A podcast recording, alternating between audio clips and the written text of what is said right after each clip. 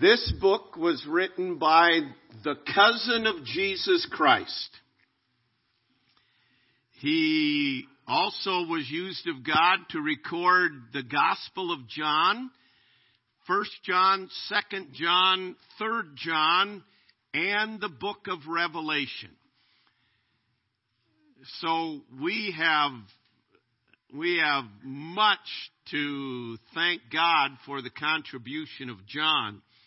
This book was written in the latter part of the first century. So if um, Jesus Christ lived and was crucified, say 33 AD, uh, roughly 60 years later, this was this was written, and um, somebody's trying to steal somebody's car right now. You hear that? Or you hit the button while you were sitting here. Any rate, my hearing aids are working today, all right?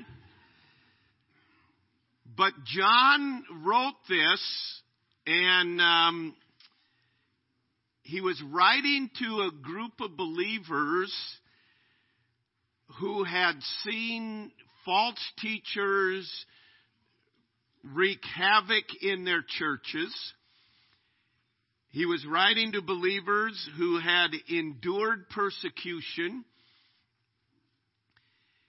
They had seen people depart from the faith that were once among them and then went out from them and, and departed from the faith. Um, and to a group of people that things really, life, it was not going well for them.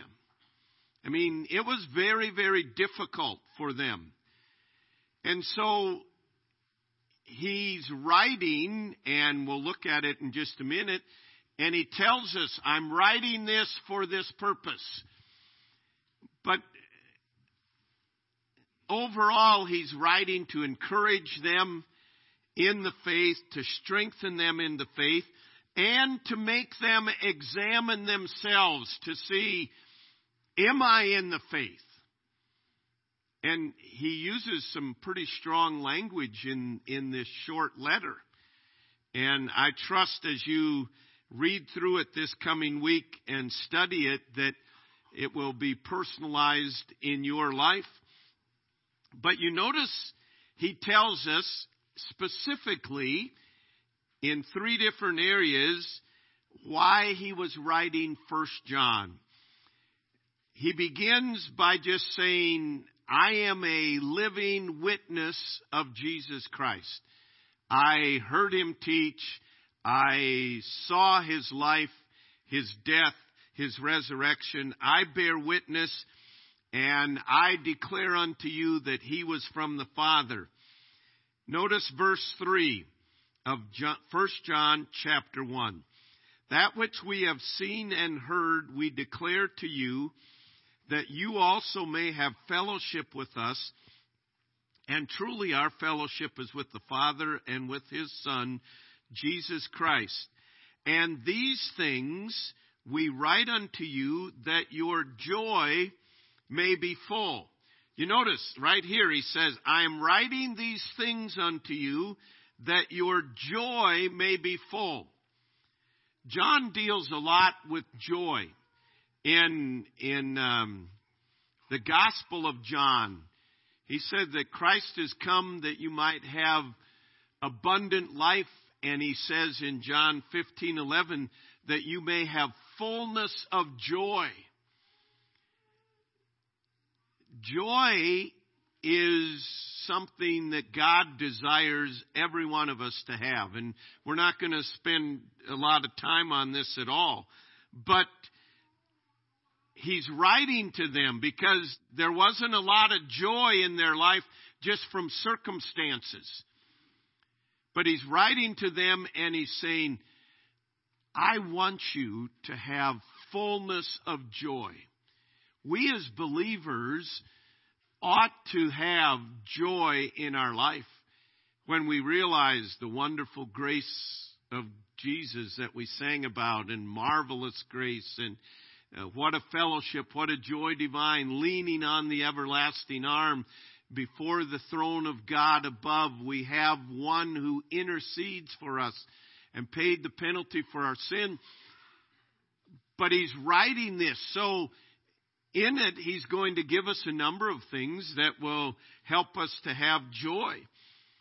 Joy is a byproduct of obedience. So, one aspect of this little letter, five small chapters, is he says, I'm writing to you that you may have joy. Look in chapter 2 and verse 1. He now says, My little children, these things I write to you so that you may not sin. If anyone sins, we have an advocate with the Father, Jesus Christ the righteous. So he says, Another reason I'm writing this unto you is that you would not sin. And he gives instructions through this book that how we can live in the righteous manner, how that we would not sin. Sin is an issue that we continually deal with. And, and understanding the truth about Jesus Christ will help us deal with the battle that we have with sin. Understanding God's forgiveness and mercy um, helps us to deal with the battle. So he says, I'm writing this that you may have joy. I'm writing this that you would not sin, and then turn to chapter 5, 1 John chapter 5. And notice if you'd look in verse 11. And this is the testimony that God has given us eternal life, and this life is in His Son. He who has the Son has life. He who does not have the Son of God does not have life. These things I have written unto you who believe in the name of the Son of God, that you may know that you have eternal life, and that you may continue to believe in the name of the Son of God. So he says, thirdly, I'm writing these things unto you that you may know that you have eternal life. Now, these are three, not that it's the only purposes, but these are three of the purposes that he wrote this letter that you may have joy, that you would not sin, and that you would know that you have eternal life. You know, there's there are people that that would say um, it's arrogant for anyone to say they know they have eternal life, but that isn't what John's saying. John is saying I want you, God wants you to have assurance of your salvation. And honestly, in this book, he really calls out people. He calls out people that profess to be believers, and he says, if you really are a child of God, this is what you should have. If you say you are a child of God, and you don't have this or you do something else, he said, and a number of times in this book you'll see as you read it, he said, You're a liar and the truth is not in you. That is strong language. I mean, can you imagine someone that you're in conversation with and and you say something to them and they respond to you, you're a liar. We, we take personal offense at that. But John, in the boldness and the inspiration of God, realized how serious this was. These believers had had uh, other professing believers depart from them and abandon Christianity, and some of them that were still with them were, were harboring things in their life. And John says, You say you're a believer and you have this in your life. He said, You're a liar. So he's, he's going to address these. And this morning, I want to look at characteristics of individuals that John says they are a liar or says the truth is not in them. And then the characteristics of one that is a genuine believer. And John brings these out. And we're gonna, we're just gonna highlight these this morning. And, um, and I trust that then as you go through this book this week, that, um, it will resonate with you. And I honestly trust that the reality of the truth of God will grip our hearts. You know, sad to say, in every church, there are people that truly aren't believers. I think one of the saddest aspects of the truth of God's Word is that He said, There are many people that think they belong to me, but they don't. And someday they will wake up to the rude awakening that they were not a child of God. It's not a church membership. It's not a, being a member of this church. You can be a member of this church and not be a child of God.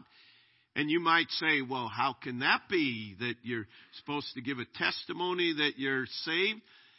We can, we can deceive ourselves into the reality of a work of God in our heart. And he said, if you are a child of God, it's more than just knowing all the facts that Jesus came, lived a perfect life, was crucified, rose again, paid the penalty for my sin. It's more than just knowing that. It's more than just praying a prayer. And this is what John's dealing with. One of the things that has struck me through our study of 30,000 feet through the Bible is that things never change. The same thing that that the prophets were dealing with, the same thing that the apostles were dealing with. Um, James said, Don't be hearers of the word only, but be doers of the word. Those are all these issues. The human heart is the same throughout all generations. And the same answer is, is Jesus Christ. And so John is concerned that there are people in the body that really aren't children of God.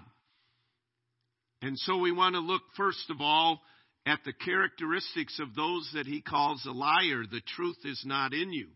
Notice 1 John chapter 1 and verse 6. If we say that we have fellowship with him and walk in darkness, we lie and do not practice the truth. So he said, if we say that we are a child of God and yet we walk in darkness, we walk like an unsaved person, we live in darkness, he said in strong language, you lie. That is not the truth, and you are not walking in the truth. See, it's easy for people to say, I'm a Christian. I'm a child of God. And John is saying, if you are a child of God and you walk like an unsaved person, I don't mean in the manner in which you, your lifestyle is, is typical. It's not different than the world. He says, if you are in darkness, if you are doing the deeds of darkness, he said, you lie and you do not the truth. Notice if you look in verse 8. If we say that we have no sin, we deceive ourselves and the truth is not in us. So here's, here's on the other hand, here's a person, first of all, that we saw says they're a believer, but they, they live as if nothing happened. On the other hand, here's a person that says, I'm a believer and I never sin. John says, You lie and do not the truth. There are some people that believe in this life that you can become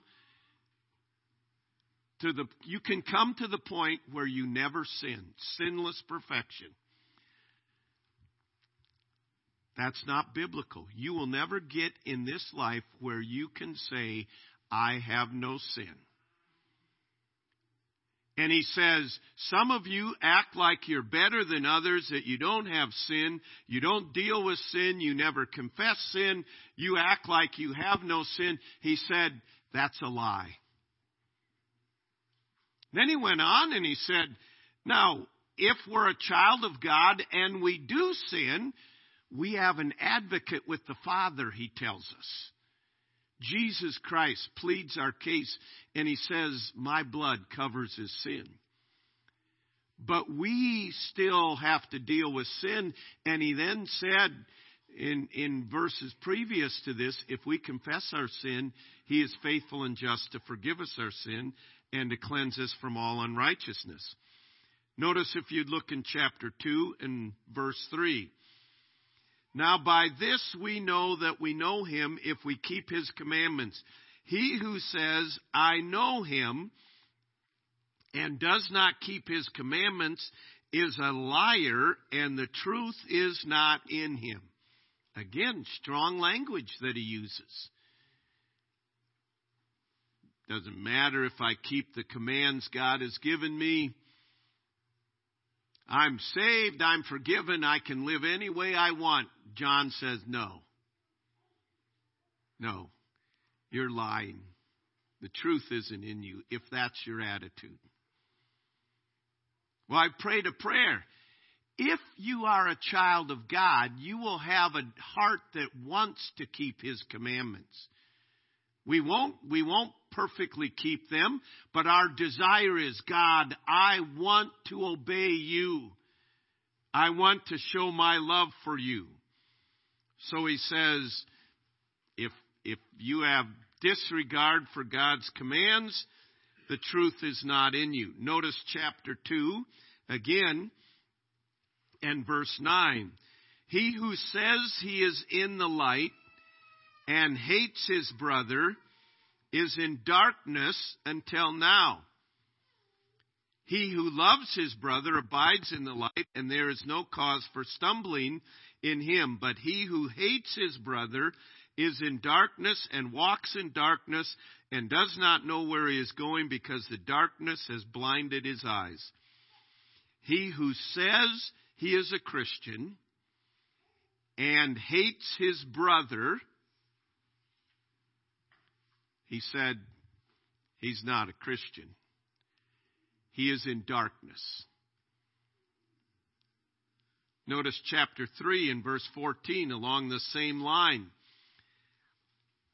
We know that we have passed from death unto life because we love the brethren. He that does not love his brother abides in death. Whoever hates his brother is a murderer, and you know that no murderer has eternal life abiding in him. Notice, I mean, this is strong language. We think we can just, well, I have disregard for that person, but I love God. God says, wait a minute. If you hate your brother, he says, How can you say the truth of God abides in you? That isn't God. That isn't God's attitude. He goes on, chapter 4 and verse 20. If someone says, I love God, and hates his brother, he is a liar. For he who does not love his brother whom he hath seen, how can he love God whom he hath not seen? we love to compartmentalize our lives and and I love God, I love these people. No. No. They've crossed me, they did me dirt. No. I have no use for them at all. And we love to to well, I don't really hate them. I'm just not fond of them. We speak evil of them. We do not pray for them for the blessing of God. God says, no, if you, if you have disregard for your brother, how can we say the love of God is abiding in us? Back to chapter 2 and verse 15.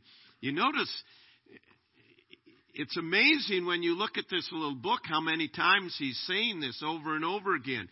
Chapter 2 and verse 15. Do not love the world nor the things that are in the world. If anyone loves the world, the love of the Father is not in him. For all that is in the world, the lust of the flesh, the lust of the eyes, and the pride of life, is not of the Father, but is of the world.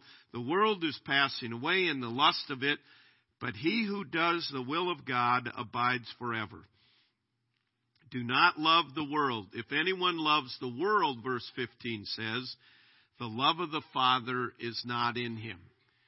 When our affections, when our desires, when our hearts are set on all the things of the world, the lust of the flesh, the lust of the eyes, greed, the pride of life, three basic things of life the lust of the flesh, sensuality, the lust of the eyes, materialism, and the pride of life. Uh, really, the major sin with that is bitterness. That our pride, you offended me, and I am mad at you. You didn't bow down and make me God. That's what bitterness really comes back to. You didn't do things the way I wanted. He said those three things, all that is of the world, and it's all going to disappear. And if you're living for the things of this world, he says, how do you say the love of God is in you? And then, probably the easiest one for us to hear is in chapter 2 and verse 22.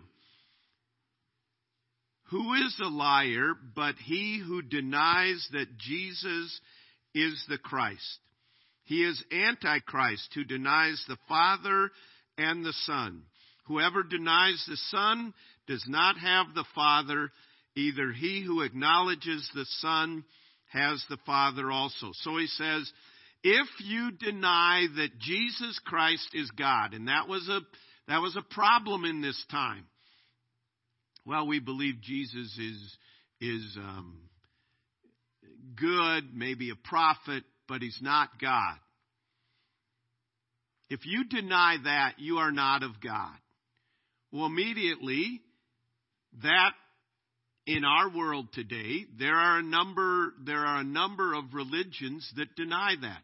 Islam denies that Jesus is God.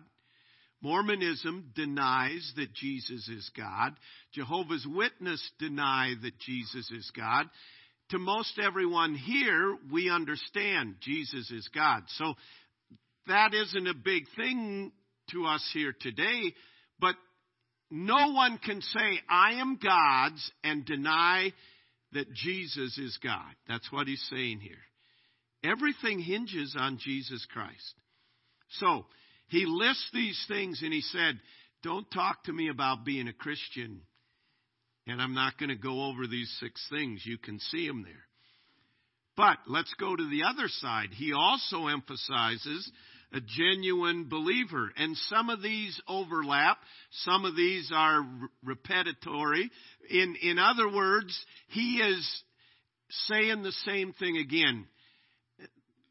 The book of First John is kind of like revolving around. He comes around and and says the same thing over again in another way because he knows that repetition is the key to learning.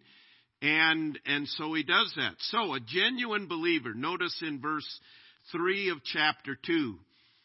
Now by this we know that we know him. Okay, right there he says, here's proof that you know God. What? If we keep his commandments. Now, we saw on the other hand if you don't, if you have disregard for his commandments, it's proof you don't. So on, on the good side, proof that we are a genuine believer is that we have a desire to obey him, to keep his commandments. We've already talked about that. Look to chapter 2 and verse 28. And now, little children, abide in him, and when he appears, we may have confidence and not be ashamed before him at his coming. If you know that he is righteous, you know that everyone who practices righteousness is born in him. Abide in him, and when he appears, we may have confidence at his coming. This term, abide in him, means that, that we continue with him. It means that, that we uh, think on Him and meditate on Him. It's not like you read the Word and then let it go. You understand that your dependency for everything is in Christ Jesus. If you abide in me and my words abide in you, John 15 said, you'll bring forth fruit. But if a branch is cut off, it withers and dies. So a true believer desires Christ, abides in Christ. Look at chapter 3 and verse 2.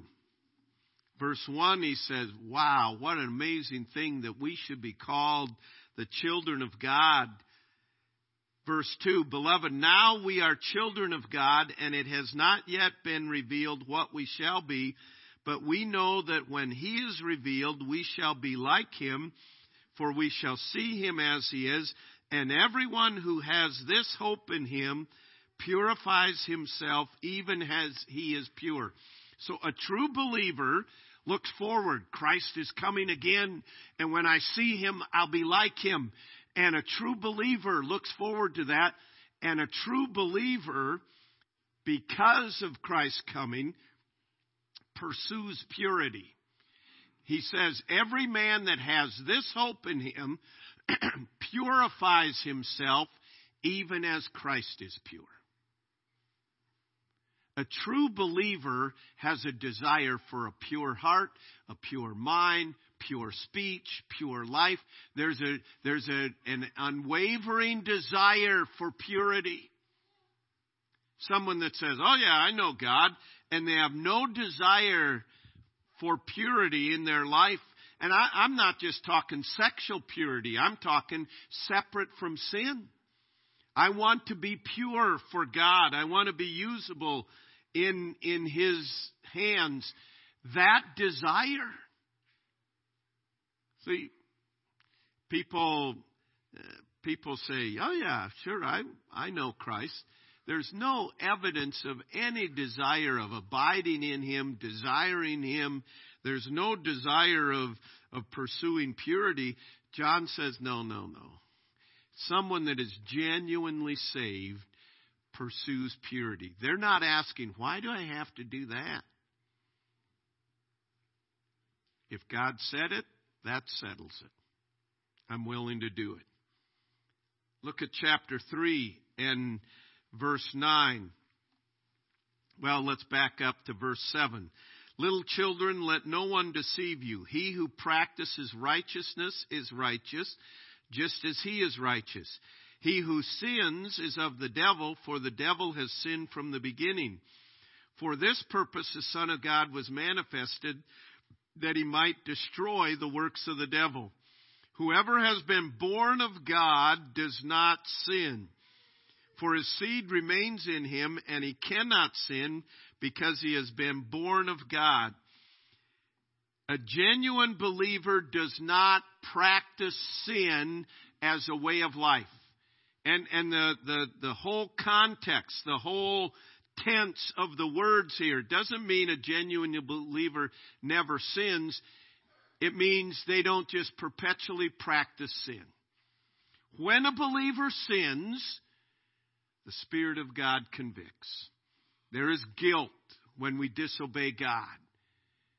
And, and the Spirit of God convicts, and we have an opportunity to repent. We don't repent. God brings discipline into our lives because He loves us. But a person that can perpetually go on sinning and no problem with it, he says he's not of God. A genuine believer is bothered by sin and does not practice it. And then chapter 3 and verse 14. And there are many other verses in here that bring it out. But verse 14 of 1 John 3 we know that we have passed from death unto life. How do we know we have passed from death unto life? Because we love the brethren. He who does not love his brother abides in death. And again, the flip side of those that are a liar hate their brother. A genuine believer loves his brother. Notice verse 4 or verse 7 of chapter 4. Beloved, let us love one another, for love is of God, and everyone who loves is born of God and knows God. You say, it, but it is hard to love some of these people in my life. And God says, I know that. Love is of God. You're not going to get it anywhere else. And proof that you are a child of God is that you get the love of God in your life and you're able to manifest it to unlovely people. Because an unsaved person can't do it. They can't genuinely love. They can't, they can give love to those that love them. But when that unlovely person treats us in a manner we don't like or in a manner that isn't just, and we are able to respond with God's love, that is proof that we have more than just what's in us, that we have God in us. Now you notice, throughout all of this, he said, I'm writing to believers, but he's saying, if this is in your life, you're a liar and the truth is not in you. This is God's word saying this. And he's writing it because he wants them to examine their life. Listen, only you know what's in your heart. And sometimes we don't even know what's in our heart. But I'll guarantee you this if you say, God, I want you to show me my heart. God, am I really a child of God? Listen, it ought to cause concern in your heart if if you say, you know what? I'm pretty content in this world. If your heart and mind runs to the things of this world, if you have um, a lack of love for a brother or sister, because he said, Many will say to me in that day, Lord, we did all these works in your name, and in your name we cast out devil. And he will say to them, Depart from me, I never knew you. To examine our hearts, to try every spirit to see it, if it is of God or not. There's a famous inscription in a cathedral in Lübeck, Germany it says, You call me master and obey me not. You call me light and see me not. You call me the way, but walk not in it. You call me life, but desire me not. You call me wise, but follow me not. You call me rich and ask me not. You call me eternal and seek me not. You call me noble and serve me not. You call me mighty and honor me not. You call me just and fear me not. If I condemn you, blame me not. John was concerned that there were people that really didn't have the life of Christ in their heart. And he gave a number of things, and we touched on some of them here today. And it does us well to examine our own heart to see that we are children of God. Heavenly Father, I pray that your spirit would bring the truth of First John home to every life here. Not just now, but Lord, this week as we uh, expose our heart and soul and mind to the truth of it, I pray that you would cause us to see how you see our hearts. Lord, I pray if there is one here today that your Spirit is at work and they know in the depths of their heart that they are not a child of you. Lord, I pray today they would call upon you for the forgiveness of sins. Lord, I pray for individuals here that that may think they are a child of yours, but you know that they are not. Lord, I pray that you would awaken them to the reality of their own condition. And Lord, I pray that you would bring them to salvation. And then, Lord, I pray for every believer here today. May we have hearts that pursue a purity of heart as you. May we manifest genuine love. May we have a commitment to uh, honor you through our obedience. And Lord, may there be much fruit in our lives as we abide in you. May there be confidence and assurance that, yes, I am a child of God as manifested by what you have done in our lives. And may that assurance then grant confidence to rescue others that are perishing and that they could be brought to know you. Lord, accomplish your purposes, we pray in Jesus' name. Amen. Let's